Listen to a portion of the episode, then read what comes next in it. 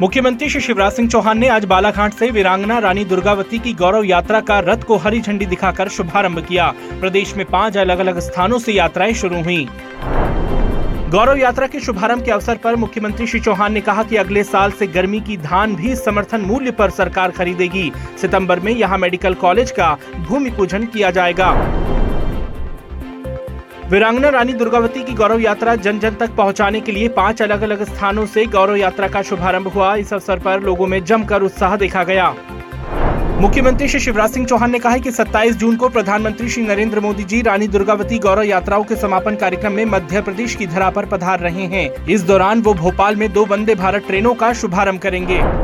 मुख्यमंत्री श्री शिवराज सिंह चौहान ने कहा है कि प्रधानमंत्री श्री नरेंद्र मोदी जी शहडोल में सिकल सेल एनीमिया मिशन के तहत अभियान की शुरुआत और मध्य प्रदेश में बनकर तैयार एक करोड़ आयुष्मान कार्ड का प्रतीकात्मक रूप से वितरण करेंगे।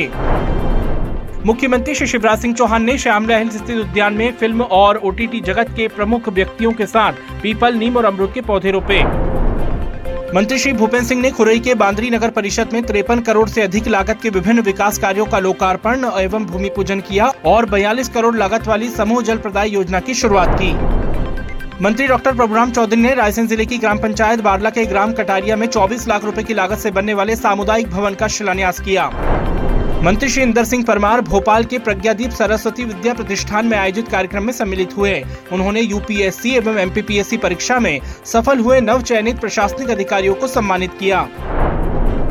मंत्री श्री राम खिलावन पटेल ने अमरपाटन के ग्राम परसवाही में सरदार पटेल शिशु ज्ञान मंदिर में आयोजित अभिभावक सम्मेलन में सहभागिता की एवं अभिभावकों से बच्चों के उज्जवल भविष्य पर चर्चा की।